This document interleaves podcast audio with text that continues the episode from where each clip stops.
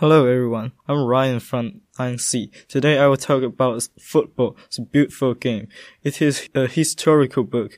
This book is about experience and personal story of football players and the World Cup history. There are plenty characters, but I like David Beckham because I saw the persistence in his past, which is uh, stronger than any other players.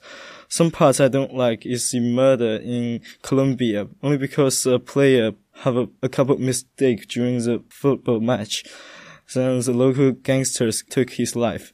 Overall, I enjoyed this book because I'm a fan of football.